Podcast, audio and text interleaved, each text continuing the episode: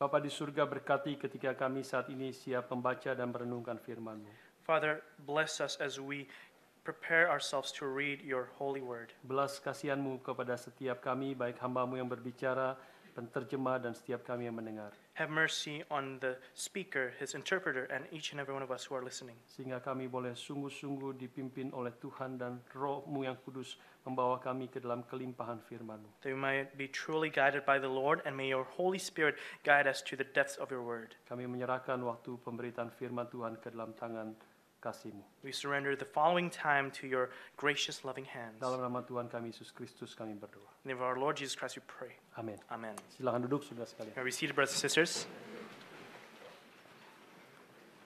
Hari ini saya ajak kita membuka eh, beberapa bagian sebelum kita masuk ke dalam 1 Samuel 11. Today, I invite us to open to several passages before we enter into 1 Samuel 11.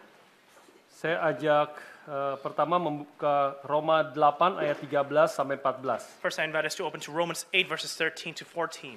Kita akan membaca sekali dalam bahasa Indonesia Roma 8 ayat 13 dan 14. We'll read this once in Indonesian, Romans 8, verse 13 to 14. Dan nanti setelah itu saudara-saudara berbahasa Inggris boleh membaca eh, dari Efesus 6 ayat yang ke-10. And after that, those of you who have the English Bible can open to uh, read from Ephesians 6, Verse verse 10. Mari bahasa Indonesia kita membaca sekali Roma 8 ayat 13 sampai 14. The Indonesian, read uh, Romans 8, verse 13 to 14. Sebab jika kamu hidup menurut daging, kamu akan mati. Tetapi jika oleh roh kamu mematikan perbuatan-perbuatan tubuhmu, kamu akan hidup.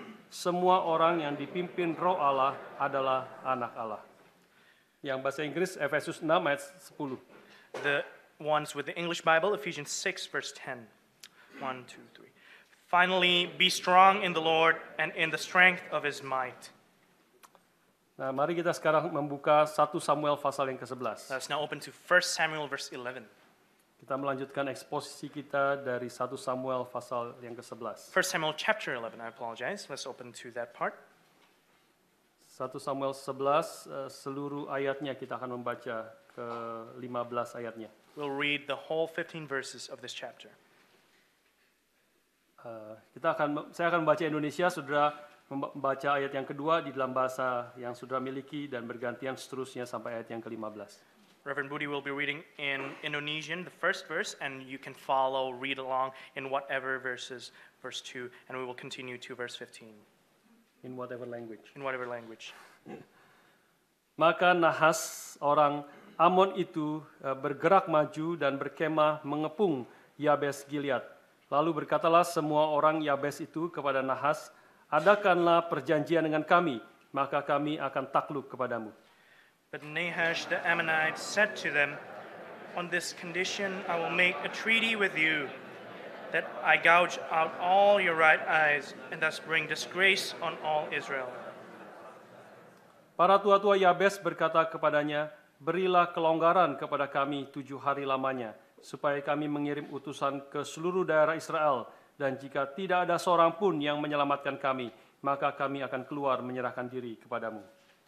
When the messengers came to Gibeah of Saul, they reported the matters in the ears of the people, and all the people wept aloud.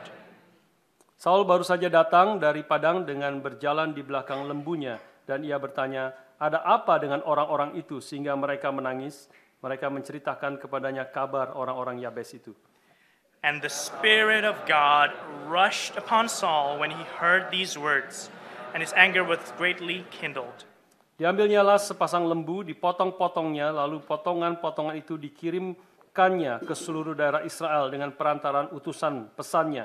Siapa yang tidak maju mengikut Saul dan mengikuti Samuel, lembu-lembunya akan diperlakukan juga demikian. Lalu Tuhan mendatangkan ketakutan kepada bangsa itu, sehingga majulah mereka serentak. When he mustered them at Bezek, the people of Israel were 300,000, and the men of Judah 30,000. Kepada para utusan yang datang itu dikatakan, "Beginilah kamu katakan kepada orang-orang Yabes Gilead, besok pada waktu panas teriknya matahari akan datang bagimu penyelamatan." Ketika para utusan kembali memberitahukan hal itu kepada orang-orang Yabes, bersukacitalah mereka. Therefore, the man of Jabesh said, Tomorrow we will give ourselves up to you, and you may do to us whatever seems good to you. Keesokan harinya Saul membagi rakyat itu menjadi tiga pasukan. Mereka itu masuk ke tengah-tengah perkemahan musuh pada waktu kawal pagi dan memukul kala orang-orang Amon sebelum hari panas. Dan terserak-seraklah orang-orang yang lolos itu, sehingga di antara mereka tidak ada tinggal dua orang bersama-sama. Then the people said to Samuel, Who is it that said, Shall Saul reign over us? Bring the men, that we may put them to death. Tetapi kata Saul, pada hari ini seorang pun tidak boleh dibunuh, sebab pada hari ini Tuhan telah mewujudkan keselamatan kepada Israel. Then Samuel said to the people, Come, let us go to Gilgal and there renew the kingdom. Lalu pergilah seluruh bangsa itu ke Gilgal dan menjadikan Saul raja di sana di hadapan Tuhan di Gilgal dan mereka mempersembahkan di sana korban keselamatan di hadapan Tuhan dan bersukacitalah bersukarialah di sana Saul dan semua orang Israel dengan sangat.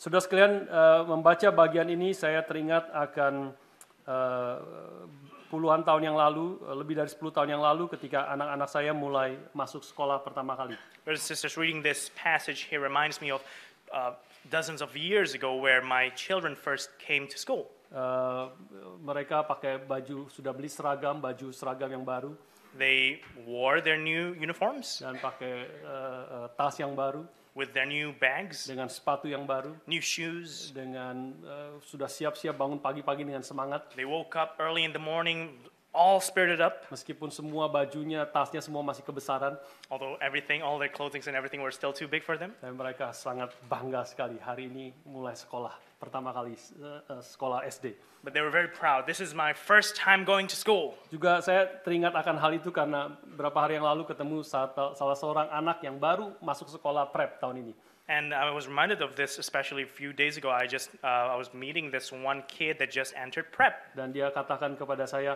"Look, look, look, I'm wearing the same clothes at Cici." Lihat, lihat, lihat. Saya menggunakan baju yang sama seperti Cici. Nah, bagus Indonesianya ini.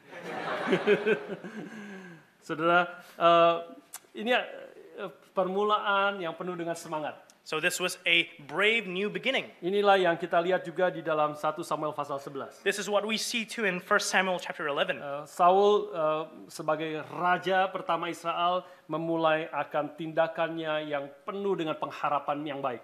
Saul as the first king of Israel starting his work, his this new brave work. Dan di sini ketika kita melihat bagaimana Tuhan menyelamatkan Israel melalui Saul, raja yang dipilihnya itu. And here we see how the Lord saves Israel through this chosen king, Saul. Inilah tema yang akan kita pikirkan pada pagi hari ini, This is the theme that we'll be talking about this morning. yaitu Tuhan menyelamatkan eh, eh, eh, umatnya melalui raja yang dipilihnya. of how the Lord saves his people through his chosen king. Kita akan bertanya tiga hal eh, melalui tema ini. We'll ask three things through this theme. Yang pertama adalah bagaimana Tuhan menyelamatkan eh, Israel dan juga by implication kita dari apa? Firstly, is the question of uh, from what does God save Israel and ourselves? Dan yang kedua adalah dengan cara apa Tuhan menyelamatkan Israel? And secondly, what are the means of how God saves Israel? Dan ke- yang ketiga adalah apa hasilnya ketika Tuhan telah menyelamatkan Israel. And the third thing is the result. What is the result after God saves Israel? Saudara sekalian, yang pertama adalah Tuhan menyelamatkan Israel dari dunia eh, dan ki- khususnya kita eh, d- d- d- dari dunia yang berdosa.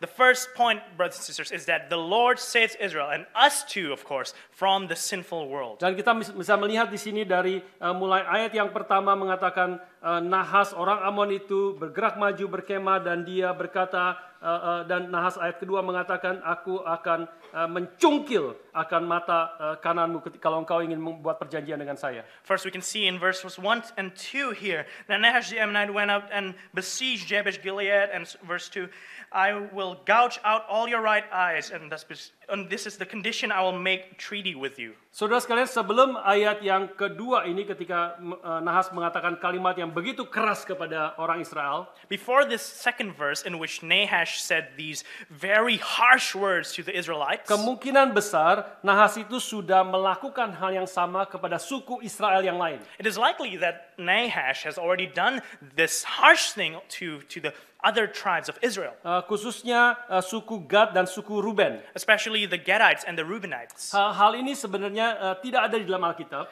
It is not written in the Bible per eh, se, tetapi ditemukan di dalam catatan sejarah di dalam Dead, yang disebut sebagai Dead Sea Scroll. but we can find these in the historical records which are called the Dead Sea Scrolls. Ini adalah Dead Sea Scroll adalah eh, tulisan-tulisan yang di- di- ditulis oleh kaum Essene, eh, Es- Essene itu eh, di dalam abad kedua sebelum Masehi. These are historical writings written from the, by the Essenes uh, people in 2nd century BC. Eh, dan kemudian ditemukan oleh ahli sejarah eh, eh, pada tahun 1946, 1950 sampai 1950-an. And these writings were found by historians and so on um, in 1940s or 1950s. Dan sebelum ayat yang pertama dari 1 sampai 11 yang kita baca tadi, And before this first verse of chapter 11 that we just read earlier, maka di dalam Dead Sea Scroll itu tercatat satu eh, tambahan.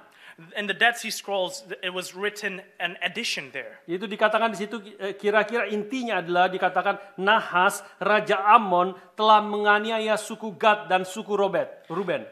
And there it said that Nahash, the Ammonite, has already persecuted, uh, tortured the Reubenites and the Gadites. Eh, dan mereka dia mencungkil mata kanan mereka setiap orang dari suku Gad dan Ruben. He gouged, eye, gouged out all the eyes, each and every one of the Reubenites and the Gadites. Right eyes, right the right eyes. eyes. Eh, ke- semua orang matanya buta satu eh, kecuali ada 7000 pria yang melarikan diri ke Yabes Gilead. Everyone was had no one eye, and except for the 7,000 people who ran to Jabesh Gilead. Dan barulah kemudian masuk ke dalam catatan di dalam 1 Samuel 11 yang tadi kita baca. And after that, we enter into this part historically. Yaitu Nahas Raja Amon itu bergerak maju dan berkemah mengepung Yabes Gilead eh, dan eh, mengadakan eh, eh, aniaya kepada mereka. Of how Nahash the Ammonite went up and besieged Jabesh Gilead and did all these things. Eh, dan kemudian eh, kita menga- melihat di sini orang-orang eh, Yab- Yabes Gilead mengatakan adakanlah perjanjian dengan kami eh, ka- maka kami akan takluk kepadamu.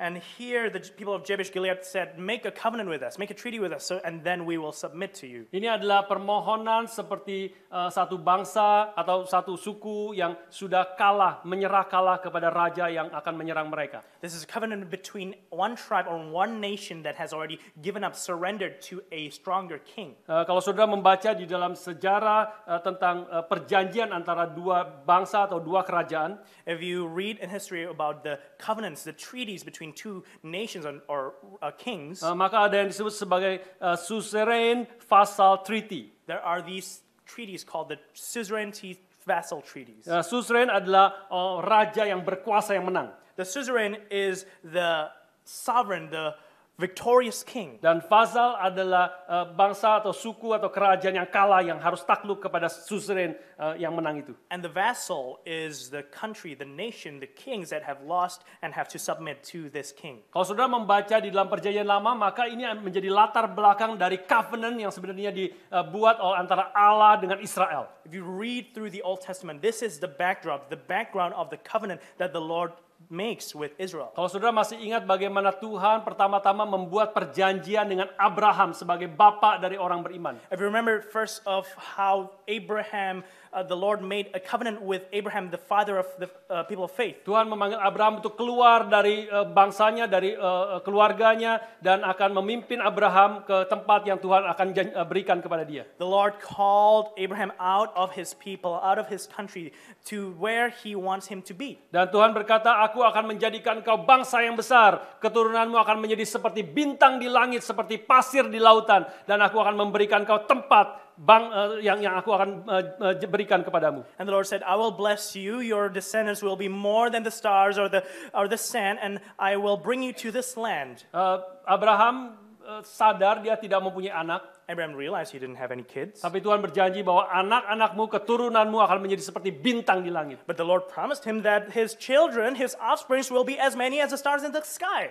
Tuhan eh, Abraham kemudian berkata, bagaimana aku bisa tahu bahwa eh, keturunanku akan begitu banyak, bahkan satu anak pun aku tidak punya. And then Abraham asked the Lord, "Uh, How can I know for sure that this will be so? I don't even have even one offspring. Maka Tuhan membawa Abraham keluar And so the Lord brought Abraham out. Dan di tengah malam meli- eh, su- disuruh Abraham disuruh untuk melihat bintang di langit yang bertebaran seperti eh, m- seperti mutiara. And in the dark of the night, the Lord br- uh, brought Abraham to look at the stars out there in the sky. Dan Tuhan berkata, demikianlah banyaknya nanti keturunanmu. And the Lord said that your children, your offspring, will be as many Seperti as aku that. menciptakan bintang-bintang itu, aku pasti mampu memberikan kepadamu anak seperti banyaknya bintang itu. Just, how, just as how I am able to create all these stars, I will surely be able to give you these Dan offspring. kejadian pasal 15 mencatat bahwa Abraham percaya akan perkataan Tuhan itu, janji Tuhan itu, dan itu m- dia, eh, membuat dia dibenarkan di hadapan Tuhan. And Genesis 15 records that the, uh, Abraham believed in the Lord, and the Lord counted it to him as righteousness. Tetapi Tuhan juga berkata, aku akan memberikan kau eh, tanah perjanjian yang besar, engkau menjadi bangsa yang besar. But the Lord also promised that you will have this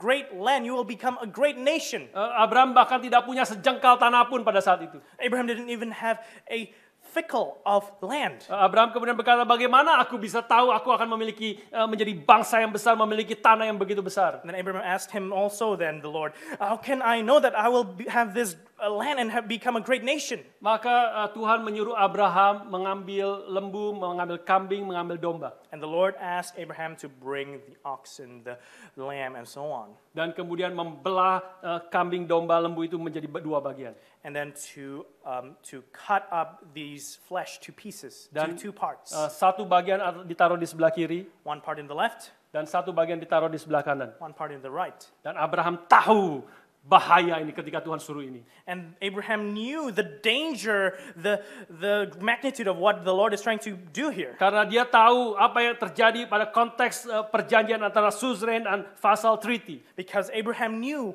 what happens between the suzerains and the vassals. Inilah yang dikerjakan oleh dua eh, raja-raja yang menang dengan raja yang kalah. This is what is done between the victorious king and the losing king. Mereka akan membuat menuliskan perjanjian itu They write out their uh, covenant, dan kemudian mereka ber- berdua berjalan di antara potongan-potongan daging itu and then they walk between these two parts of flesh. dan berkata satu dengan yang lain. and they say to one another, Kalau saya melanggar perjanjian yang sudah kita buat ini, If I break the covenant that we have made, biarlah tubuhku dibelah dua seperti d- binatang di kiri dan kanan ini. may my flesh be torn apart into just like these two these animals. Abraham ketakutan karena dia dia dia pikir dia harus harus berjalan di potongan daging itu eh, dan dan eh, dan merebut tanah yang Tuhan sudah janjikan kepada dia.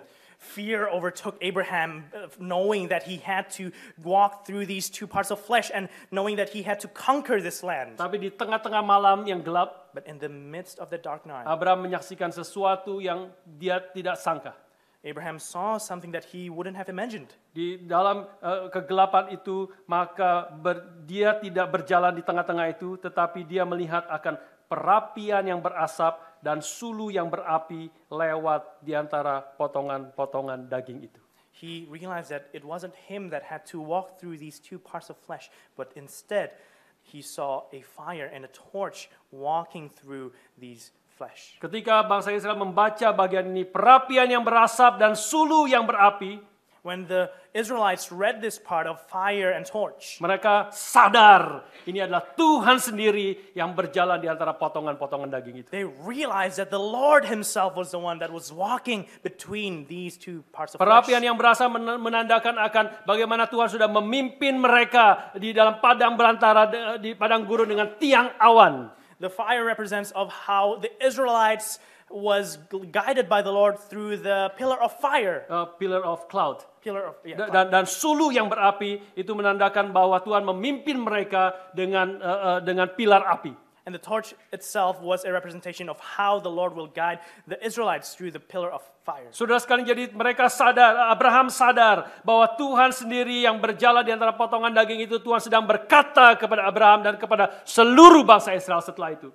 When the Israelites read this, they realized how the Lord was speaking to Abraham and the Israelites of all ages. Ini adalah Tuhan sendiri berkata, kalau aku melanggar perjanjian yang sudah aku buat berikan kepadamu, The Lord was saying, If I break this covenant that I have made with you, biarlah tubuhku dipotong menjadi dua seperti binatang di kiri dan kanan ini. may my body be broken in two, just like these animals in the left and the right. Saudara sekalian, ini adalah anugerah yang besar uh, Tuhan kepada bangsa Israel. This is the great grace that the Lord is giving to Israel. Tetapi ini kontras dengan apa yang kita baca, apa yang dilakukan Nahas kepada Israel. This is very much in contrast with what Nahash does these to here to the Israelites. Ketika orang Israel eh, mengatakan, buatlah perjanjian dengan kami, kami akan takluk. Tetapi apa yang dikatakan oleh Nahas, When the Israelites said, "Make a covenant with us, and we will submit before you," what does Nahash say? aku akan membuat perjanjianmu dengan satu syarat bahwa eh, setiap mata kanan daripada bangsamu, daripada eh, eh, eh, manusia, di, eh, setiap mata kanan di, de- mereka harus dicungkil. Dengan demikian aku akan mendatangkan malu kepada segenap orang Israel. On this condition, I will make a treaty with you that I gouge out all your right eyes, and thus bring disgrace on all Israel. Di sini apa yang dikerjakan Nahas adalah sesuatu yang kejam dan ingin mempermalukan Israel. What Nahash does here is very cruel, and he wants to bring disgrace upon Israel. Saudara sekalian, kesombongan dan kebencian seperti Nahas ini akan terus ada sepanjang sejarah gereja. Such pride and cruelty will always exist throughout the history of the church. Eh, Kristus sendiri mengatakan, "Jikalau dunia membenci kamu, ingatlah bahwa ia telah membenci aku sebelum dia membenci kamu." Christ himself said, Do not be af- shocked that the world hates you. He hated me first before he hated you. Eh, saudara sekalian, kita perlu sadar bahwa hidup Kristen adalah hidup di dalam peperangan. We must realize that the Christian life is a warring life, Eh, berperang untuk menggenapi misi yang Tuhan berikan. waging war to complete, to fulfill the mission that the Lord yaitu gives us. supaya nama Tuhan dipermuliakan supaya kehendaknya jadi di bumi seperti di surga. That the name of the Lord may be glorified, that his will may be done on earth as it is in heaven. Tetapi dunia ini pasti tidak ingin namanya But dipermuliakan. the world does not want his name to be Dunia glorified. ini tidak ingin kehendaknya jadi di dunia seperti di surga. The world doesn't want his will to be done on earth as it is in heaven. Karena itu saudara sekalian, kita harus sadar dari dunia yang demikianlah Tuhan telah menyelamatkan kita. We must realize then, brothers and sisters, that this is the context. From this world is where the Lord saves us. Tuhan yang eh, dunia yang mencengkeram, dunia yang begitu jahat, dunia yang melakukan segala kejahatan dan dari dunia itu dan kita dulu bagian di dalamnya, dari situlah kita diselamatkan oleh Tuhan. The world that binds us, the world that uh, is cruel to us, and from this is where the Lord saves us. Dan ketika kita menjadi umat Tuhan, maka kita akan terus mengalami pertentangan eh, di dalam dunia ini. And when we become the people of God, we will always experience this resistance from the world. Kita kadang-kadang hidup di kota Melbourne di negara Australia yang begitu aman. We live in Melbourne, uh, in Australia, which is very safe. Tapi kalau kita membaca saja sedikit di internet di eh, Voice of Martyr di dalam Operation World eh, banyak eh, in- eh, eh, eh, website-website yang menegaskan bahwa setiap detik, setiap hari ada saudara-saudara kita yang sedang dianiaya di belahan dunia yang lain. But it's not difficult at all for us to access in the internet through the voices of martyr, martyrs or Operation World. We see that every day, every second, there are brothers and sisters, Christian brothers and sisters, who are being persecuted. Mereka adalah satu tubuh dengan kita. They are one body with us. Mereka adalah saudara-saudara kita. They are our brothers and sisters. Se- Sementara kita mengalami kehidupan yang nyaman dan aman di sini, saudara-saudara kita s- begitu banyak yang dibunuh, dianiaya, di, a- di, di- diintimidasi dan sebagainya.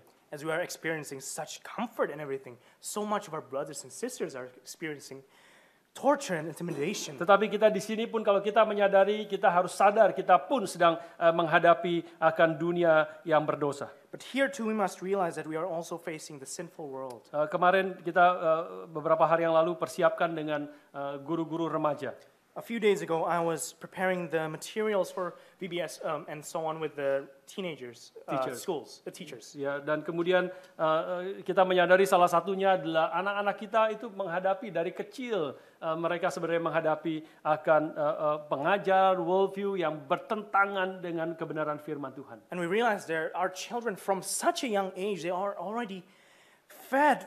We are faced with all these doctrines that are in contradiction with the Word of God. Eh, dari kindergarten, dari dari eh, TV, dari eh, internet dan sebagainya, terus mereka dibombardir dengan eh, eh, eh, dengan eh, ajaran LGBTQ. from their kindergarten age, from TV and so on. They're bombarded from LGBTQ teachings. Bagaimana mereka bisa berdiri tegak dan menegaskan kebenaran firman Tuhan eh, dan tidak menyetujui akan pernikahan sesama jenis? How then can they stand strong in, in the face of this opposition and still disagree with the teachings of LGBTQ? Setiap hari mereka s- bert- bertarung, setiap hari mereka menghadapi tantangan seperti demikian. Every day they are already fa- facing war. Every day they are faced with these challenges. Kalau kita tidak sadar dan kita tidak sungguh-sungguh eh, berakar di dalam firman dan hidup sesuai kehendak Tuhan, maka kita akan begitu mudahnya hanyut di tengah-tengah dunia ini. If we don't realize this and we, if we are not rooted in the word, then we will continue to be uh, flooded with all these things and continue to t-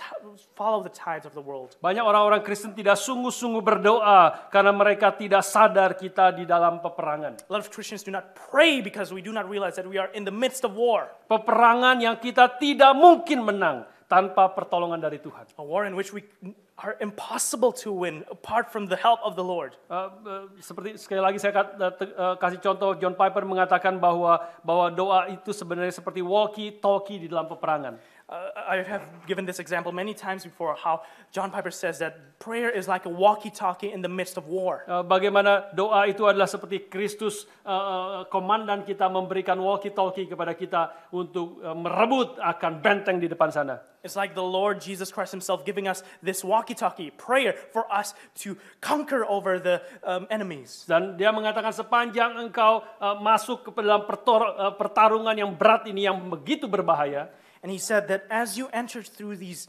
dangerous war, dan sepanjang engkau setia ke dalam panggilan dan tugas yang diberikan oleh jenderal di di headquarter and as long as you are faithful to the promise and to the uh, tasks that are given from the general, 24 jam setiap hari, 7 hari seminggu, kapan saja engkau boleh memakai walkie-talkie ini untuk minta eh, bantuan, minta nasihat, minta pertolongan dari jenderal di headquarter. 24 hours per day, 24 7, any time of the week, you can come and ha- ask for help from the general in headquarters. Kalau kita adalah prajurit-prajurit yang beri- diberi tugas seperti demikian, If we are soldiers then that are given such a task, maka ki- kita sadar betapa pentingnya walkie-talkie ini. then we realize of the importance of this walkie-talkie. Kita akan pakai itu dalam menghadapi tantangan, kesulitan, ketidakmengertian, strategi dan sebagainya. We will use it in the midst of our confusion, in the midst of everything that's facing us. Saudara sekalian, eh, ketika kita eh, eh, menyadari kita di dalam peperangan, maka kita akan menjadi orang-orang yang eh, berdoa bersandar kepada Tuhan. Brothers and sisters, when we realize that we are in the midst of war, we will be people who praise. Kalau kita tidak menyadari kita di dalam peperangan, maka begitu banyak di dalam Alkitab yang sebenarnya doesn't make sense. If we do not realize that we are in the middle of war, then there are so many parts of the Bible, the Bible that will not make sense at all to Seperti us. tadi kita baca Efesus 6 ayat 10 mengatakan, Be strong in the Lord and in his mighty power, put on the full armor of God. As we read earlier in Ephesians 6, verse 10, just now, as re- read in by Reverend Budi, Eh, maka itu tidak akan menjadi berarti kalau kita t- tidak sadar kita di dalam peperangan. this will mean nothing if we do not realize that we're in the midst of war. Ja- be- kuatlah, be strong in the Lord. Kalau kita katakan aku kuat kok, be- untuk apa? Apa artinya perkataan ini? When the word of God says, Be strong in the Lord, and then we feel, Oh, I'm strong. What, what, what's the use of this word? Dan firman Tuhan mengatakan, taruhlah, pasanglah semua senjata perlengkapan rohani. Kalau kita tidak tahu perang, untuk apa saya pakai senjata perlengkapan rohani itu? And then the word says, Put on the whole armor of God. But if we do not realize we're, we're in war, what's the use of this whole armor of God? Tapi ini adalah firman Tuhan yang menyadari, memberi asumsi bahwa engkau sedang di dalam peperangan. But this is the word of God that makes us remember and realize that we are in the midst of war. Karena itulah engkau perlu pertolongan dari Tuhan, perlu kekuatan yang luar biasa, dan perlu akan seluruh perlengkapan senjata untuk menghadapi peperangan ini. And that is why you need the Lord. You need the whole armor of God in the midst of this war. Dan saudara sekalian, saya undang saudara sekalian datang di dalam persekutuan doa hari eh, mulai Sab- eh, Rabu ini. And this is why I invite us, I invite each and every one of us to join in the prayer meeting. Dan eh, ha- eh, se- selama lima kali, enam kali ke depan kita akan membahas secara khusus eh, the, the full armor of God. For five to six times, we will uh, discuss in full the whole armor of God. Kita akan memperpanjang sedikit persekutuan doa kita, bukan satu setengah jam tetapi menjadi dua jam. We will extend our uh, prayer meetings. Uh, it's, it won't be one and a half hours anymore, but it will be two hours now. Setengah jam pertama dipakai untuk memuji Tuhan dan sharing satu dengan yang lain. The first half an hour, we will praise the Lord and we will have sharings. Dan kemudian pemberitaan firman biasanya setengah jam kita akan pakai satu jam untuk membahas eh, selama beberapa kali tentang tentang eh, perlengkapan senjata rohani ini. And the usual half an hour of preaching, we will use it one hour now. Dan kemudian setengah jam kemudian kita akan pakai untuk berdoa bersama-sama. Then after that, after discussing of this war, we will pray together. Saudara sekalian berperang bukan hanya melawan musuh di luar, So we wage war not just against the people outside, tapi though. juga melawan dosa di dalam. not just the enemies outside, but the enemy within. Uh, uh, A.W. Tozer me- yang memberi uh, ka- kalimat uh, terakhir tentang tentang bagaimana Abraham mempersembahkan Ishak kepada Tuhan. A.W. Tozer said of how Abraham sacrificed Isaac before the Lord. Dan kemudian Tuhan me- uh, mem- mengirim malaikatnya dan berkata, Abraham, Abraham, jangan kau apa-apakan Ishak. of how Abraham's uh, how the Lord sent his angel and sp- said to Abraham, Abraham, Abraham, don't uh, you kill your son. Dan kemudian A.W. Tozer memberi satu uh, ke- uh, uh, pen- penjelasan. The A.W. Tozer gives this ex- explanation. Tuhan seolah-olah berkata kepada Abraham, It's as if the Lord was saying to Abraham, Aku tidak sungguh-sungguh mau engkau membunuh, mempersembahkan Ishak bagiku. It's not that I really want you to sacrifice your- Isaac. Aku hanya mau mengambil Ishak di da- dari dalam hatimu. I just want to take Isaac out of your heart. Saudara sekalian berdoa adalah supaya ada Ishak Ishak di dalam hati kita yang bo- boleh dicabut dari jiwa kita. Brothers and sisters, to pray is to have other Isaacs too in our hearts to be rooted out. Ada Ishak Ishak yang berarti menunjukkan hal-hal yang lebih penting dalam hati kita daripada Tuhan. Isaacs, which mean things that are more important in our hearts than the Lord Himself. Yang menjadi ilah-ilah di dalam jiwa kita. things that are idols in our hearts. Kita perlu berdoa min- mohon Tuhan untuk mengambil akan akan akan Ishak Ishak itu di dalam hati kita. We need to pray that the Lord may uproot all these Isaacs from our hearts. Ber- eh, berdoa melawan perkataan-perkataan setan yang terus-terus me- berkata di dalam hati kita. to pray against the speakings of the devils that continue to speak in our hearts. Seperti perkataan setan yang mengatakan, ah dosa begitu saja, tidak apa-apa, semua orang juga melakukannya kok. The speakings of Satan that say, oh, no, normal sins, respectable sins are okay, everyone does it. Kita terus-menerus bergumul dengan hal ini. We continue to struggle with these things. Perkataan setan yang mengatakan, kalau engkau melakukan ini, diam-diam tidak ada yang tahu, sembunyi-sembunyi, tidak akan ketahuan. The sayings of Satan that says, oh, if you do this thing uh, in secret, no one will know. Atau perkataan setan yang mengatakan, nanti saja engkau bertaubat, masih banyak waktu. Or what Satan says about how it's okay, you can repent later, there's still more time, right? Sekarang masih muda, nikmati saja hidup eh, kebebasanmu yang liar itu. You're still young, just enjoy your freedom. Dan masih banyak waktu nanti eh, untuk kau bertobat dan berubah. There's still a lot of time to repent. Saya teringat perka- eh, pen- eh, sharing daripada Raffi Zakarias. I am reminded of the sharing by Ravi Zacharias. Dia ini mengalami dia betul-betul uh, pe- pengalaman yang sangat berkesan bagi dia. He experienced this one very uh, memorable experience. Satu kali kira-kira uh, me- me- uh, menjelang malam dia sedang uh, naik mobil Once in the middle of the night, he was uh, in a car dan dia melihat orang uh, ada uh, seorang uh, pemuda yang sedang uh, jalan seperti sempoyongan di, di tengah jalan. and he saw this one young person who was walking limping in the, wor- uh, in the road. Dan seperti mabuk atau seperti apa begitu. It's like he was drunk or something. Dan dia lewat dan melihat orang itu. He passed through this young mer- man. Dia melihat bahaya sekali orang itu hampir tertabrak. He, uh, he saw that uh, it was very dangerous. This person almost got hit. Uh, dan kemudian dia uh, buru-buru putar balik So he uh, turned around dan uh, mendekati orang itu. and he got close to that person. Dan diajak ngomong. He spoke to that person. dan kemudian eh, diajak mau eh, bolehkah maukah ki- kamu saya ajak eh, kita ngopi dan saya- kita ngobrol sebentar He said, oh, Would you like to have coffee? Well, it- just short, very shortly and talk. dan kemudian dia ngobrol di coffee shop And they talked in the coffee shop. dan eh, eh, Raffi mulai eh, memberitakan Injil kepada dia And Ravi started to preach the gospel to him. dan dia s- kelihatan sangat-sangat tersentuh And it seemed that he was very touched. dan Raffi kemudian eh, menantang dia maukah engkau sekarang percaya bertobat meninggalkan dosamu percaya kepada Kristus And then Ravi uh, challenged him, Would you like to repent now, leave your sins, and believe in Jesus Christ? dan dia mengatakan satu kalimat yang mengkagetkan And he said one very shocking sentence saya mau eh, brother Raffi I want to, Brother Ravi, tetapi tidak sekarang but not now.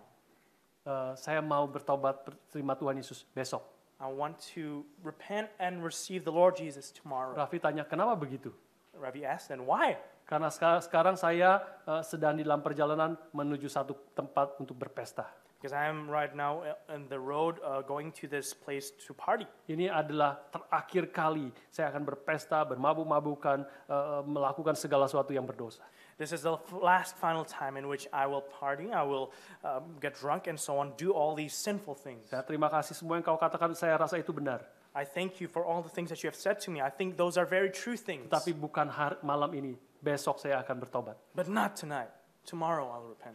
Eh, Raffi coba meng- eh, convince dia untuk "S- sekaranglah waktunya bertobat. But, and then Ravi con- tried, continued to convince him that this is a time to repent, Tapi dia tetap tidak mau. but he didn't want to. Akhirnya mereka eh, berpisah. And then they parted ways. Dan besok paginya Raffi bangun dengan kaget sekali. And then the next day, Ravi woke up very shocked. Dia bu- ba- besok pagi bu- buka berita dan meneng- me- melihat eh, tempat yang pemuda ini bilang itu terbakar besar.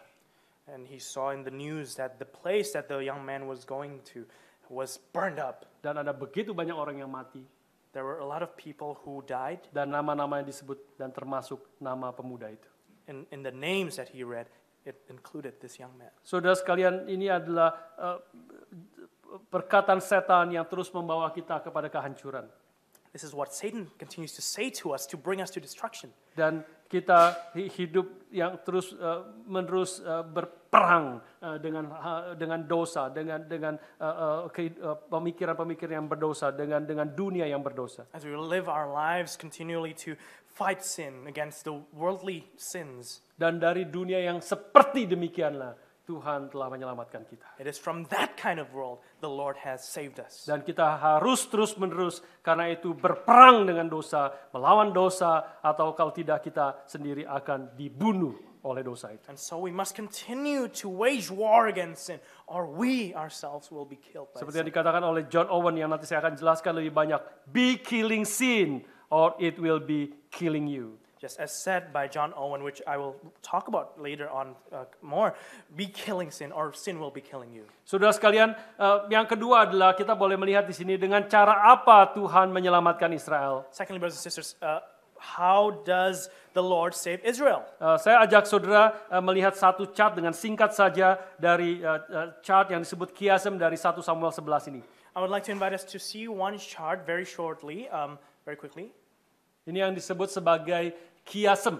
This is what is called as the chiasm Kalau Indonesia kiasmus. in Indonesian chiasmus. Jadi saudara kalau membaca eh, kalau cerita di dalam eh, Alkitab di dalam Ba- Perjanjian Lama khususnya eh, ada kita bisa mengerti dengan membentuk seperti yang disebut sebagai kiasem seperti demikian. If you read the Bible and some parts of the Old Testament, especially, you, you can read it through this lens, the chiasm. Saudara melihatnya adalah adalah ada paling atas itu A dan paling bawah adalah A aksen.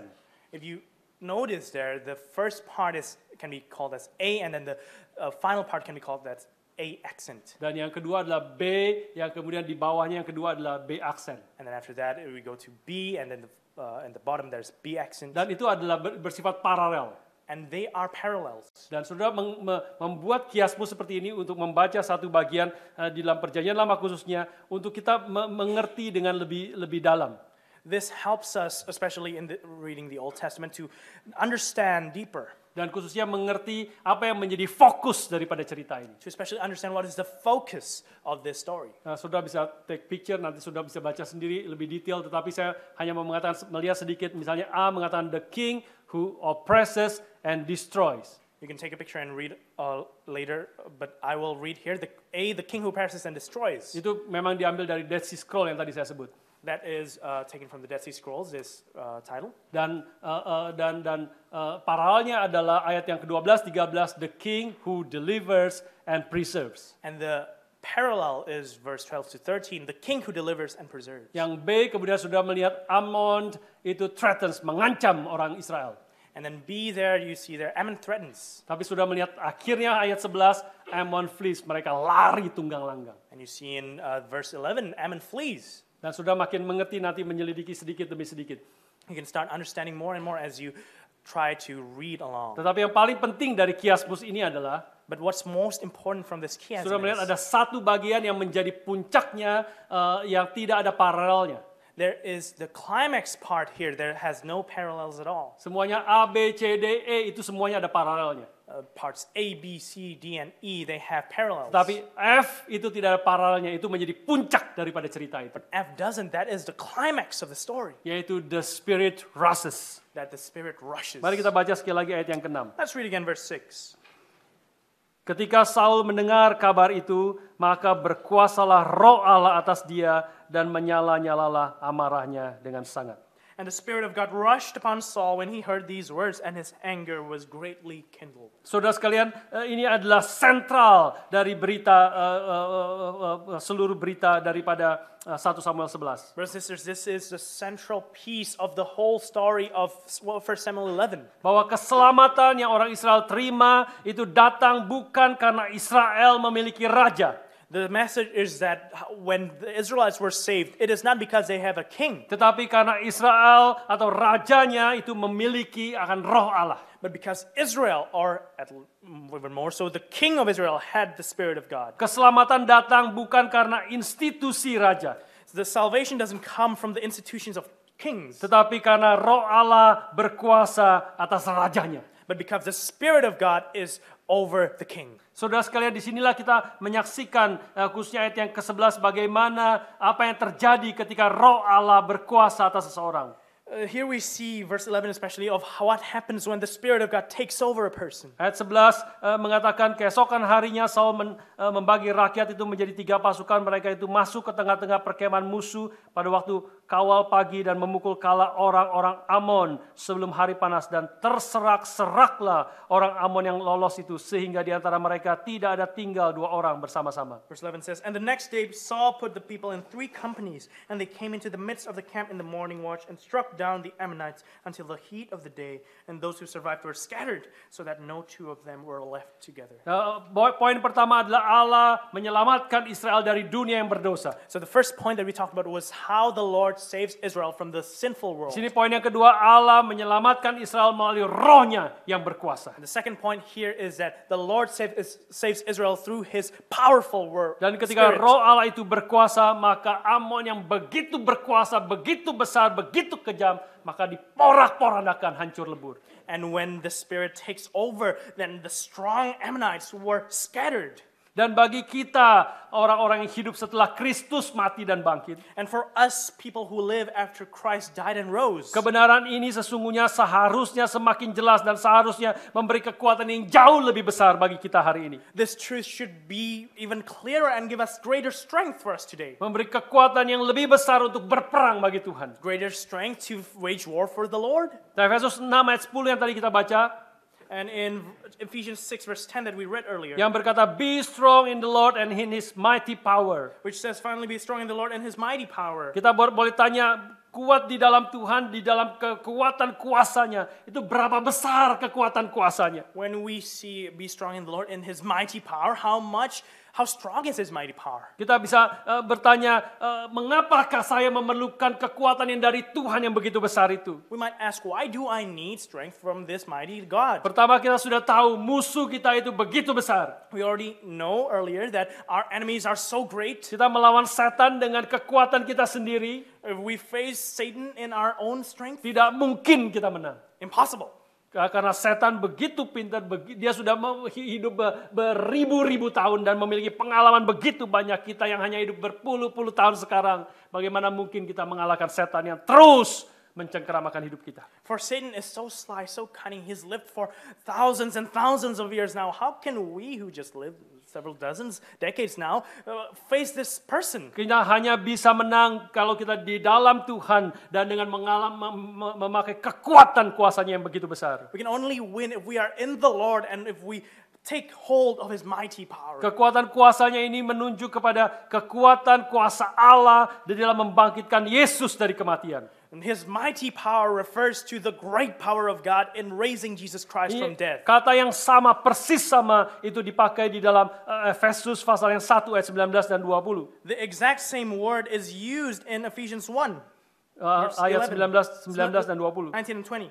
Eh, dan dan di situ mengatakan dan betapa hebat kuasanya bagi kita yang percaya sesuai dengan kekuatan kuasanya yang dikerjakannya di dalam Kristus dengan membangkitkan dia dari antara orang mati dan mendudukan dia di sebelah kanannya di sorga. which says, And what is the immeasurable greatness of his power toward us who believe, according to the working of his great might, that he worked in Christ when he raised him from the dead and seated him at his right hand in the heavenly place. Kuasa yang besar seperti inilah yang Tuhan janjikan untuk kita eh, di- available bagi kita ketika kita datang bersandar kepada Tuhan. This is the great power that the Lord promises us when we come and relies on Him. Kuasa yang membangkitkan Kristus dari kematian. The power that raised Jesus Christ from the dead. Dan kuasa itu eh, yang sekarang available bagi kita. Supaya kita datang bersandar dengan kekuatan itu. Kita boleh mengalahkan dosa dan dunia yang berdosa. This is a v- power that is available to you and I as we harness this power to f- defeat this world. Di sini dikatakan eh, ayat 1920, His incomparable great power for us who believe. Di dalam ESV mengatakan immeasurable greatness of His power. It is, it is written there, the immeasurable greatness of His power in the ESV. Jadi version. kuasa yang tidak dapat dibandingkan. So the power that you cannot even fathom, Kuasa yang tidak dapat diukur. that cannot be measured. Terlalu besar kuasa itu available bagi umat Tuhan, bagi saudara dan saya ketika kita datang kepada Tuhan memohon pertolongan dan anugerahnya. This great power is available to you and I as a people of God when we come to Him for His help. Sudah sekali kita dipanggil untuk berperang bukan dengan kekuatan kita sendiri karena kita pasti kalah. We are not called to wage war by our own strength because we will surely lose. Tetapi dengan kuasanya yang incomparable, kuasanya yang immeasurable, yang tidak dapat diukur dan tidak dapat dibandingkan itu. But through His incomparable and immeasurable power, Kita kalau kita bersandar kepada kuasa Tuhan, maka kita pasti menang. Dan sebenarnya sudah menang di dalam Kristus. if we rely on the power of God, then we will surely win, and we already have won in the Lord. Karena eh, i- eh, salah satu buku yang saya akan pakai di dalam eh, persekutuan doa nanti adalah yang ditulis oleh Ian Duguid. Um, the book that I will use for the prayer meeting later is written by uh, Ian Duguid. Dia dia, dia mengatakan eh, seperti demikian.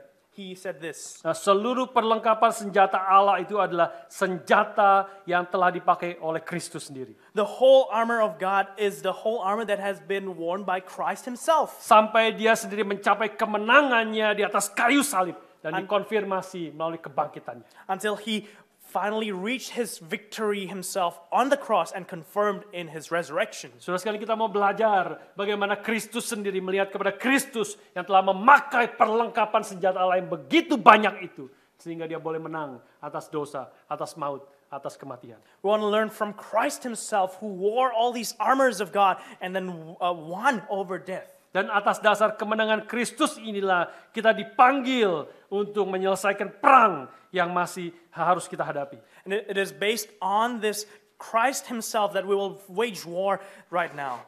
Yaitu sudah sekali kita perlu mengerti di sini bahwa bahwa the battle is won by Christ, but the war is not over. Pepera- pe- peperangannya sudah dimenangkan oleh Kristus tetapi peperangannya itu belum selesai. Eh, pertempuran sudah dimenangkan kali ya. Pertempuran sudah dimenangkan oleh Kristus, tetapi peperangannya belum selesai. But the battle is won but the war is not over. Apa Eh, pertempuran itu sudah dimenangkan ketika Kristus mati di atas kayu salib dia berkata sudah selesai. The battle has been won by Christ on that cross when he said, It is finished. Maka kepala ular sudah diinjak dan dipecahkan maut itu. The head of the serpent has been crushed, and death has been lost. Hai maut, di manakah sengatmu? O death, where is thy sting? Hai maut, di manakah kemenanganmu? O death, where is thy victory? Maut ditantang oleh oleh Kristus. The death has been challenged by Christ, Nah, maut tetapi maut tidak bisa di- menjawab but cha- death cannot answer karena maut sudah dikalahkan. because death has been. vi- Jadi defeated. bagi kita yang di dalam Kristus, kemenangan itu sudah diberikan oleh Kristus melalui kematian dan kebangkitannya yang menjadi konfirmasi dari kemenangannya atas maut. For those of us who are in Christ already, it has been confirmed through his death and resurrection over death. Sehingga kita yang percaya di dalam Kristus, eh, maut tidak lagi berkuasa atas hidup kita. For those of us then who are in Christ, death does not have a grip on us any longer. Kita sudah dibebaskan, kita sekarang adalah milik Kristus yang tidak mungkin lagi direbut oleh setan. We have been freed. We are now Christ's. N- Satan cannot pluck us out of his hands. Tetapi ketika Tuhan sudah menyelamatkan kita, membebaskan kita dari kuasa maut, But when the Lord has already freed us from the power of death, Kita dipanggil bukan hanya menikmati dan bersyukur atas keselamatan itu. we are saved not just to enjoy over this salvation Karena peperangan itu belum selesai. because the war is not over. Saya sering memberi gambaran seperti tembok Yeriko yang sudah dihancurkan oleh Tuhan. I often give this imagery of how, just like the Jericho wall that has been d- destroyed by the Lord, Orang Israel tidak melakukan apa-apa, mereka hanya mengkelilingi tembok yang begitu besar dan kuat itu. the Israelites didn't have to do anything, they just had to go over those walls. Tujuh kali mereka keliling dan pendeta Agus mengatakan menunjukkan supaya mereka habis tenaganya, tidak ada kekuatan apa-apa lagi. Seven times they go throughout, they circle that the wall of Jericho. Reverend August says that this means that uh, the Lord does this too, so that they no more has any strength. Nah, Sehingga disitulah mereka eh, me- melihat bahwa hanya tangan Tuhan yang merobohkan tembok Yeriko itu. Here is where they saw that the Lord's hand alone destroyed the walls of Jericho. Tetapi ketika tembok Yeriko itu sudah hancur, But when the walls of Jericho has been yang torn menunjukkan down, pasti musuh di dalam tembok itu pasti kalah. showing that surely the enemies behind the walls will surely lose. Tetapi masih ada tugas yang harus dikerjakan oleh Israel dan kita. There's still a work to be done by the Israelites and ourselves too. Israel masih harus masuk merebut akan kota itu. Israel still had to go in and then take over the city. Kemenangan itu sudah pasti di dalam Kristus. The battle is already, the victory is sure in Christ. Tetapi kita masih ada tugas yang masih harus kita kerjakan. There's still a task for us to do. Masih ada tugas yang begitu berat. There's still a great task, Masih ada tugas yang begitu besar yang harus kita kerjakan. burdensome and great, Tapi tugas itu sudah pasti berhasil di dalam Tuhan. but the task will surely succeed in the Lord. Sehingga kita berjuang di tengah-tengah dunia ini. And so, as we wage war and uh, strive in this world, Melawan dosa, melawan setan. fighting sin, fighting the devil, Melawan ketidakbenaran pemikiran-pemikiran yang dimasukkan kepada anak-anak kita dan kepada uh, hid- di dalam hidup kita. fighting lies, all these doctrines uh, that are entering our kids and us too, Ketika kita bersandar kepada Tuhan dengan kuat kuasa rohnya yang besar itu. as we rely on the Lord and His mighty power, Kemenangan sudah pasti di tangan kita. the victory is surely in our hands. Bukan dengan kekuatan kita sendiri. Not with our own strength, Tetapi dengan kekuatan yang dari Tuhan saja. but with the strength that comes from the Lord alone. Mari kita menjadi orang-orang yang bertempur dan makin mengerti eh, bagaimana kita harus bertempur. Let us be people that fights, that battles, and know how to do so. Tetapi dengan satu ketenangan, satu eh, eh, eh, satu kelegaan bahwa eh, Kristus sudah melakukan hal yang paling penting bagi kita. With a certain calmness, peace, knowing that the Lord Jesus Christ Himself has done, purchased what is the most important thing. Bekerja dan melakukan segala usaha kita di tengah-tengah dunia ini To work and do all our strivings in this world, supaya namanya dipermuliakan, supaya kehendaknya jadi dalam hidup kita that His name may be glorified, that His will may be done in our lives. dan kehendaknya pasti jadi.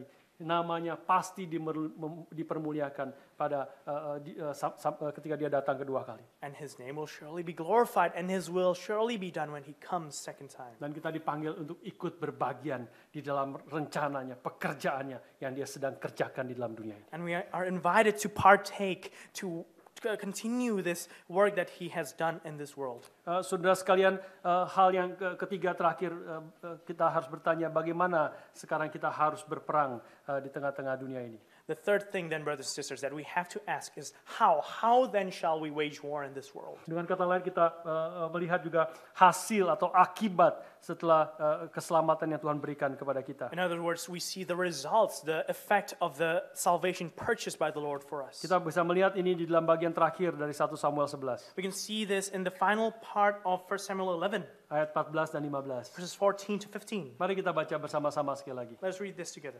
1 Samuel 11 ayat 14 dan 15. 1 Samuel 11, verse 14 and 15. Dan Samuel Samuel berkata said to kepada the bangsa itu, marilah "Come, kita let us pergi go ke to Gilgal, Gilgal dan and there memperbarui renew jabatan the raja di kingdom." sana. Lalu So all pergilah the seluruh people bangsa went itu to ke Gilgal. Gilgal, and there they made Saul Saul raja king di sana, before di the hadapan Lord in Tuhan di Gilgal. Gilgal. Dan There mereka they mempersembahkan di sacrificed sana peace korban keselamatan offerings di hadapan before Tuhan. the Lord. Dan And there Saul bersukarialah and di all sana the men Saul of dan Israel semua orang rejoiced Israel greatly. dengan sangat. Mereka sudah menang They've oleh already won. kekuatan daripada roh Allah. They won by the power of the Spirit of the Lord. Dan sekarang eh, Tuhan eh, eh, eh, memimpin Samuel eh, mengajak mereka, mari kita memperbaharui jabatan raja di Gilgal. And the Lord uh, invites Samuel they, uh, and then said to them, uh, Let us renew the kingdom in Gilgal. Eh, di sini mereka bukan hanya eh, menegaskan akan eh, eh, me- me- eh, menegaskan akan jabatan raja, Here they are not just confirming the status of the king, tetapi mereka sebenarnya memperbaharui akan eh, the kingdom. but they are renewing the kingdom. Bukan hanya menjadikan Saul sebagai raja, Not just making Saul the king, tetapi mau menegaskan kerajaan seperti apa yang dipimpin oleh Saul. but to emphasize on what kind of kingdom will be uh, ruled over by Saul. Karena itu mereka eh, eh, me- menjadikan Saul di hadapan Tuhan di Gilgal.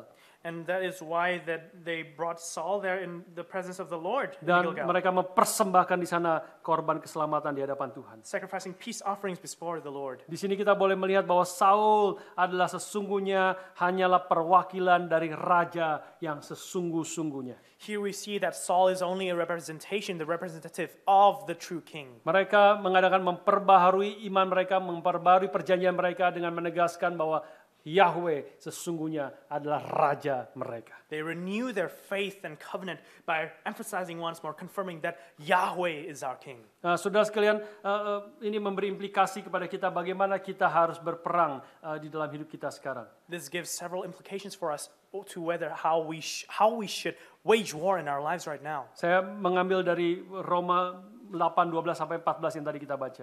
Um, taking this from Romans 8 verse 12 to 13 that we read earlier. Saya bacakan sekali lagi Roma 8, 12 sampai 14. I'll read it once more. Jadi saudara-saudara kita adalah orang yang berhutang tetapi bukan kepada daging supaya hidup menurut daging. Sebab jika kamu hidup menurut daging, kamu akan mati. Tapi jika oleh roh kamu mematikan perbuatan-perbuatan tubuhmu, kamu akan hidup. Semua orang yang dipimpin roh Allah adalah anak Allah. So then, brothers, we are debtors not to the flesh to live according to the flesh. For if you live according to the flesh, you will die. But if by the Spirit you put to death the, the deeds of the body, you will live.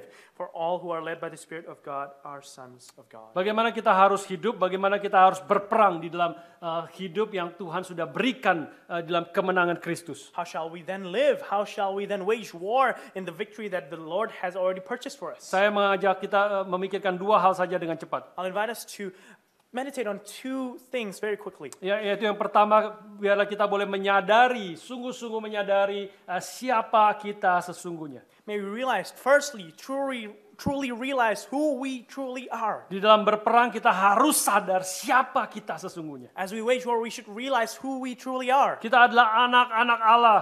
We are the children of God. Kita adalah orang-orang yang telah diselamatkan hanya karena anugerah Allah di dalam Kristus. We are people who have been saved solely by the grace of God and Christ. Kita hanya adalah manusia baru di dalam Kristus yang telah mati dan bangkit bagi kita. We are new creation in Christ who has died and rose for Kita yang us. tadinya budak dosa sekarang telah dibebaskan oleh Kristus sehingga kita adalah milik Allah. We who are slaves to sin have been set free by Christ so that we are God's. Kita di dalam eh, bahasa Roma kita telah putus hubungan dengan dosa.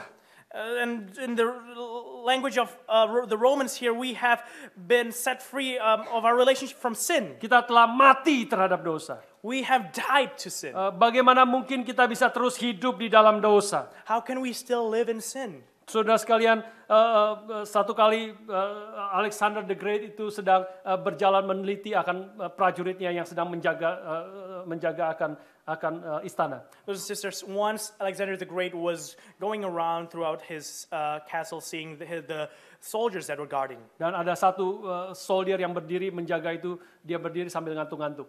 One soldier stood awa- uh, half awake. Dan eh, dan terus sambil sa- sudah mau jatuh. He almost fell several times already, bangun lagi, ngantuk lagi. falling asleep again and waking up again. Dan Alexander the Great samperin dia. And Alexander the Great came over to him. Hai prajurit, siapa namamu? Oh, soldier, what is your name? Dia kaget sekali. He was very shocked. Dan dia langsung jawab, nama saya Alexander. He answered straight away, My name is Alexander. Kemudian Alexander the Great memandang dia dengan tajam. And Alexander the Great s- uh, l- s- s- glared at him very sharply Dan mengatakan, and then said, kamu harus rubah kelakuanmu. You must change your behavior, Atau kalau tidak, engkau rubah namamu. or at least change your name. Karena, karena Alexander itu bu- tidak seperti itu. But Alexander sh- should not be like that. Eh, saudara sekalian, itulah saudara dan saya. That is how it is, should be with us. Biarlah kita menyadari siapa kita sesungguhnya. Let us truly realize who we truly are. Setiap minggu eh, saudara datang, saudara diingatkan akan kebenaran ini. Every week you come here and you're reminded of this truth. Karena itu saya sekali lagi eh, mendorong saudara jangan telat untuk datang kebaktian. So I remind us once more, don't be late to come Karena to church. seluruh ibadah kita dari awal hingga akhir So because the whole service from the beginning to the end, kita menyatakan pengakuan bahwa "Ah, kami adalah milikmu ya Tuhan, Kau adalah Tuhan yang berkuasa atas hidup kami. we are confessing that we are yours, O Lord. You are the owner of our lives. Dan kau itu bertentangan dengan apa yang kau kita hadapi di setiap hari di dalam dunia ini. And this truth is in contradiction, direct contradiction with everything that we face. Setiap hari di, di, di, di- di TV, di internet, di mall, di- sehari-hari yang kita lakukan, semuanya mengatakan kita adalah Tuhan atas hidup saya sendiri. Every day in TVs, in malls, everywhere you see, everywhere it is writ- said there that we are God's lords over our own lives. Setiap pujian, setiap doa, setiap apapun yang kita lakukan di tempat ini, kita mau menegaskan bahwa kita adalah milik Tuhan. Kita sudah diselamatkan oleh Tuhan.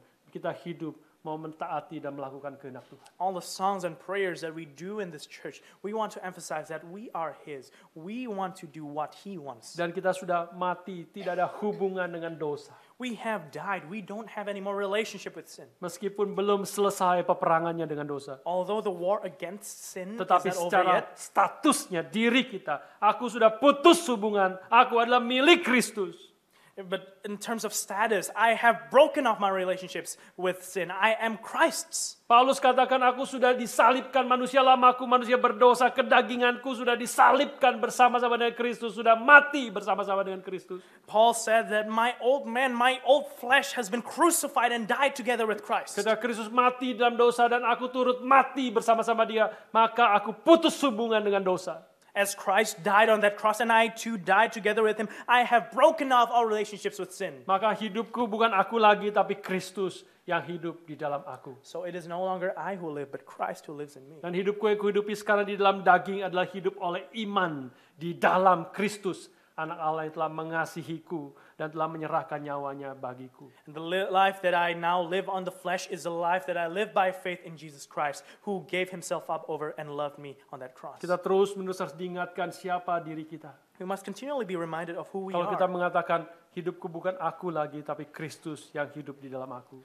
When we say that it is no longer I who live, but Christ who lives in me, Bagaimana mungkin kita terus hidup di dalam dosa dan hidup bagi diri kita sendiri. how can we still live in sin and live for ourselves? Saudara sekalian ini yang pertama, bagaima- kita harus menyadari bahwa kita uh, siapa diri kita sesungguhnya. This is the first point that we have to meditate on of when we realize who we truly are. Dan yang terakhir, di sini kita perlu eh, mengerti bahwa dengan hanya dengan roh Allah kita boleh mematikan perbuatan-perbuatan tubuh.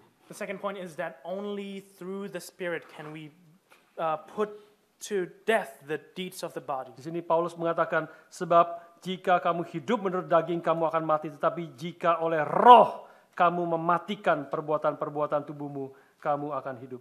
8 Here Roma Paul 8:13. says in uh, Romans 8:13, "For if you live according to the flesh, you will die; but if by the Spirit you put to death the deeds of the body, you will live." Kita harus terus-menerus berjuang eh, mematikan dosa di dalam hidup kita. We must continue to strive and put to death sin in our lives, mencekik keinginan-keinginan berdosa sebelum dia menjadi perbuatan yang nyata. to choke the desires of sin before it becomes something real. Jangan kasih makan keinginan berdosa itu. Don't feed those desires. Cabut oksigen yang memberi dia hidup. Pull out all the oxygens that give it life. Be killing sin or it will be killing you. Bunuhlah dosa atau dosa akan membunuhmu. Saudara sekalian tentu ini, artinya ini adalah uh, struggle. Ini panggilan Tuhan bagi kita sebagai anak-anak Tuhan. This is a struggle. This means it's a struggle for you and I. Ini adalah satu perjuangan, ini adalah satu peperangan. It's a striving. It is a war. Kita harus terus-menerus berjuang uh, melawan dosa dengan kekuatan daripada roh Tuhan. We must continue to wage war against sin with the power from the Lord. Eh, secara lebih praktikal bagaimana kita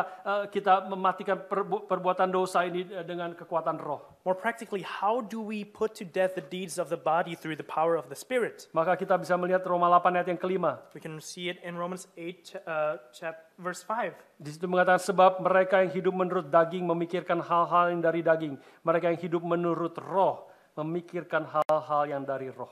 They said, Therefore, those who live according to the flesh set their minds on the things of the flesh, but those who live according to the Spirit set their minds on the things of the Spirit. Ini lebih secara lebih praktikal lagi kita boleh eh, bagaimana kita mematikan dosa dengan dengan cara memikirkan hal-hal yang dari roh. Uh, in more practical ways, we need to think of things of the Spirit. Uh, Apa itu hal-hal yang dari roh? What are the things of the Spirit? Yaitu memikirkan firman Tuhan satu-satunya perlengkapan senjata rohani yang dipakai untuk membunuh akan dosa. It is to think of the Word of God, the only weapon that the Lord gives us to kill sin. Di dalam perlengkapan senjata rohani ada begitu banyak perlengkapan senjata rohani untuk mempertahankan diri kita. In the whole armor of God, there are so many sets of armor pieces there t- for us Untuk defense. to defend us. Tetapi ada satu perlengkapan senjata rohani, satu-satunya yaitu pedang roh, yaitu firman Allah yang dipakai untuk membunuh akan dosa. There is one offensive arm, piece of the armor there, the Word of God, the, the, uh, the, the uh, sword of the Spirit to kill sin. Ini adalah, sa- adalah senjata yang Kristus sendiri pakai untuk mengalahkan setan. This is the weapon that the Lord Jesus Christ himself uses to defeat the Ketika dia devil. dicobai, ketika setelah, setelah dia berpuasa 40 hari, 40 malam, maka setan mencobai dia satu kali, dua kali, tiga kali. When he was tempted by the devil, on, he was tempted again, again, and again. Setiap kali Tuhan Yesus dicobai, dia mengatakan, ada tertulis, ada tertulis, ada tertulis.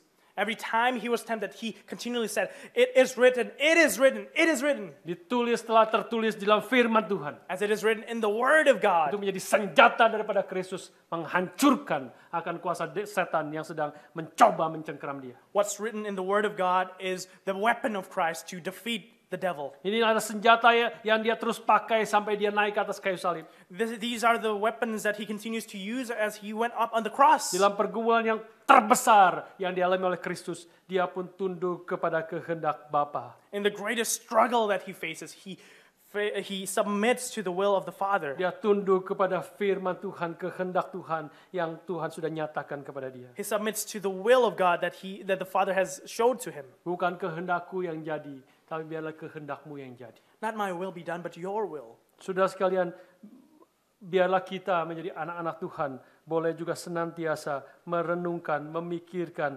mengerti akan firman Tuhan.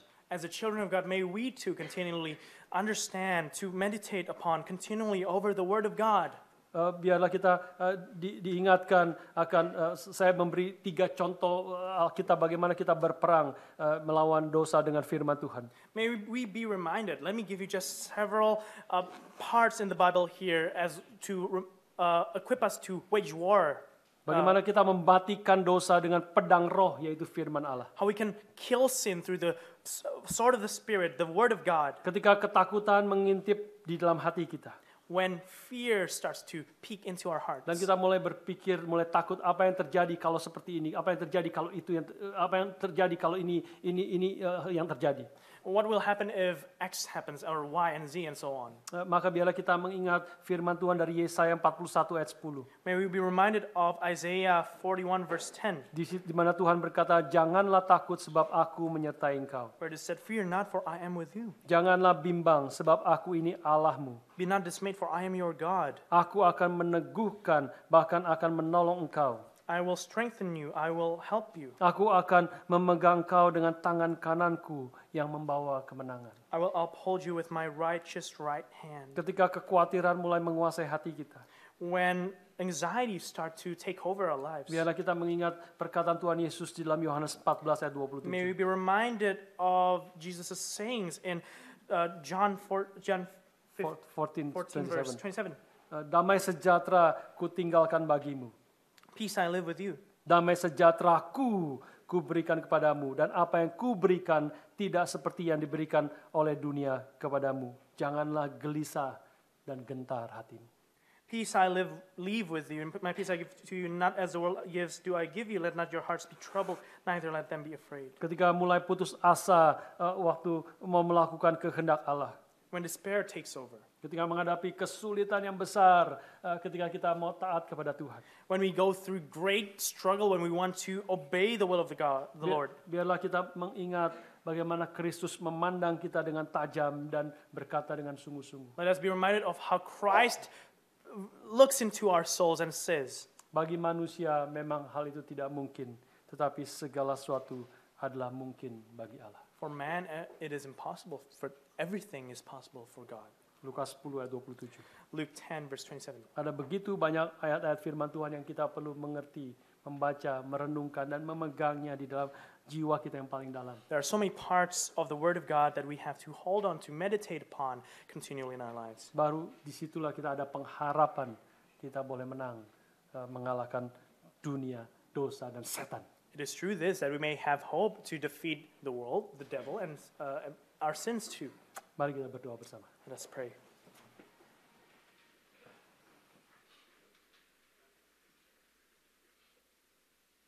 I surrender all.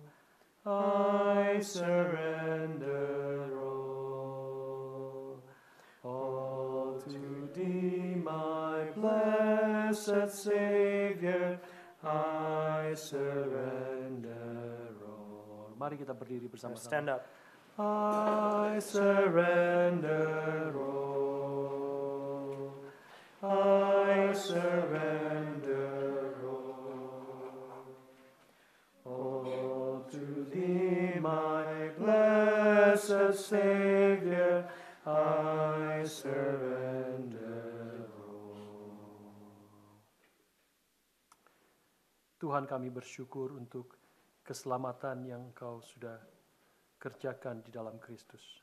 Lord, we give thanks for the salvation that you have accomplished in Christ. Kau yang sudah menyelamatkan kami dari dosa-dosa kami. You who have saved us from our sins, Seperti engkau menyelamatkan Israel dari ancaman nahas yang begitu kejam. just as how you saved Israel from the threats of Nahash. Tuhan kami bersyukur engkau menarik kami dari lumpur dosa dengan tanganmu yang berkuasa. We give thanks that you have saved us from the from the depths and mud of sin through your righteous right hand, Melalui darah anakmu yang tunggal, Yesus Kristus yang mati bagi kami. through the blood of your precious Son Jesus Christ, who died for us. Tuhan terus ingatkan, terus ajarkan kami bahwa kami adalah milikmu. Lord, remind us and continue to teach us that we are yours, bahwa kami sudah eh, putus hubungan dengan dosa dan dibebaskan dari perbudakan dosa dan kami adalah milikmu sepenuhnya. that we have been set free from the relationships of sin, and we have uh, been set free from the slavery of sin, and we are Tuhan. yours. Terus kuatkan kami untuk berperang melawan dosa dengan hanya bersandar kepada eh, kekuatanmu yang besar. Lord, help us to continue wage war against sin through your power, Bukan dengan kekuatan kami sendiri yang begitu kecil. not through our own very uh, feeble strength. Tuhan ajar kami terus bahwa ingatkan kami untuk kami eh, dengan aktif berperang melawan dosa eh, berdasarkan panggilanmu eh, bagi kami. Remind us to continue to wage war against sin according to the calling that you have given to us, Sehingga hari demi hari hidup kami boleh disucikan se- dan semakin serupa dengan Kristus. that day by day our lives may be continually sanctified and more like Christ. Tuhan berkati dan pimpin setiap kami. Lord, bless and guide each and every one of us. Dalam nama Tuhan kami Yesus Kristus kami berdoa dan bersyukur. In the name of our Lord Jesus Christ, we give thanks and pray. Amin. Amen.